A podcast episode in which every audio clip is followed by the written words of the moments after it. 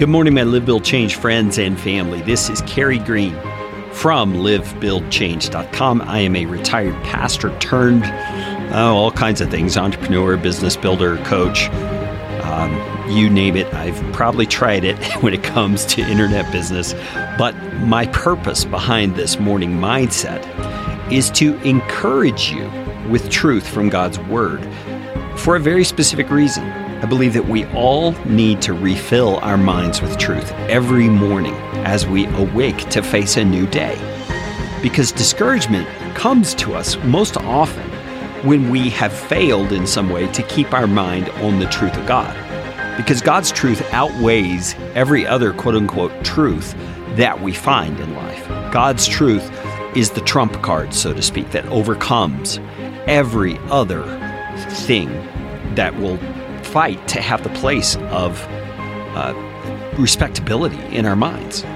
You see, so we've got to do the diligent work of every morning refilling ourselves with the truth of what God says about Himself and about us. We've been doing that most recently, looking in the Gospel of John, chapter 14. And we just have been talking about verses 16 and 17 that have revealed to us that God has sent His Holy Spirit third person of the Trinity. So the Holy Spirit is fully God, He is God Himself.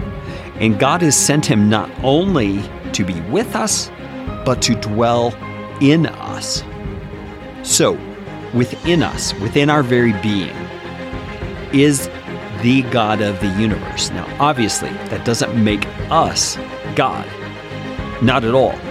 You know, if you were to get a metal splinter in your in your foot or in your hand, that doesn't make you made out of steel, right? It it only says you have a splinter in you. Well, you now have the Holy Spirit of God in you. And he's there to be your helper. He's there to be a source of truth for you to draw upon. And yesterday in the morning mindset, I asked you this.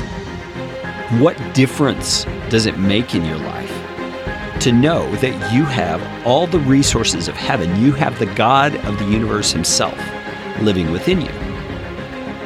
Well, it's time to banish those negative ways of thinking, those pessimistic approaches to life and challenges and sickness and want and need. It's time to abandon those kinds of tactics for living in our lives.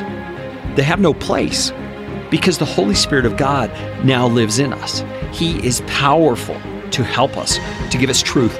And there really is no reason that we cannot accomplish anything in life that God appoints us to. We can accomplish it. There's no reason to say we can't because He is with us. Jesus continues on in verse 18 of chapter 14, and He says, I will not leave you as orphans, I will come to you. Yet a little while, and the world will see me no more, but you will see me. Because I live, you also will live. In that day, you will know that I am in my Father, and you are in me, and I am in you. You see, Jesus wants us to know that we are not to live this life alone. He's given us the Holy Spirit. And He not only has given us the Holy Spirit to sustain us through this life, but right here in verse 18 and 19, He makes the promise that when this life is over, He will come and get us. We are not being abandoned, we are not left as orphans.